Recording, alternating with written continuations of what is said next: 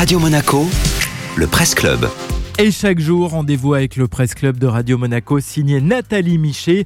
Et Monaco Matin eh s'interroge sur l'avenir de Monaco Info. Le journal revient sur les questions posées vendredi dernier en séance publique par les élus du Conseil national à propos du statut de Monaco Info et de sa mission. Monaco Info doit-elle gagner en indépendance? demande Monaco Matin. Et la réponse est oui pour Jean-Louis Grinda, élu de l'opposition et dans la vie active directeur de l'Opéra de Monte-Carlo la télévision d'État de la Principauté ne peut pas, en 2021, être l'ORTF de 1965, a-t-il lancé dans l'hémicycle. Non, sans avoir au préalable félicité Monaco Info pour la réactivité de ses équipes pendant la période de confinement. L'ancien ministre d'État, Serge Tell, avait lui-même envisagé à son époque de réformer la chaîne publique, mais le projet est resté lettre morte.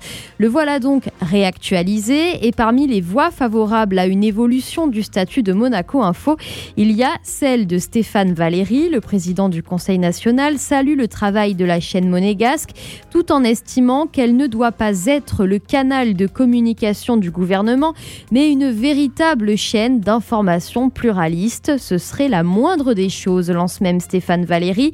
Et pour cela, il recommande une réforme structurelle pour que les journalistes de Monaco Info ne soient plus des fonctionnaires.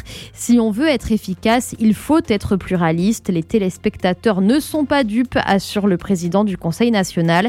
Message reçu 5 sur 5 par le ministre d'État, Pierre Dartout, qui promet d'examiner les évolutions possibles.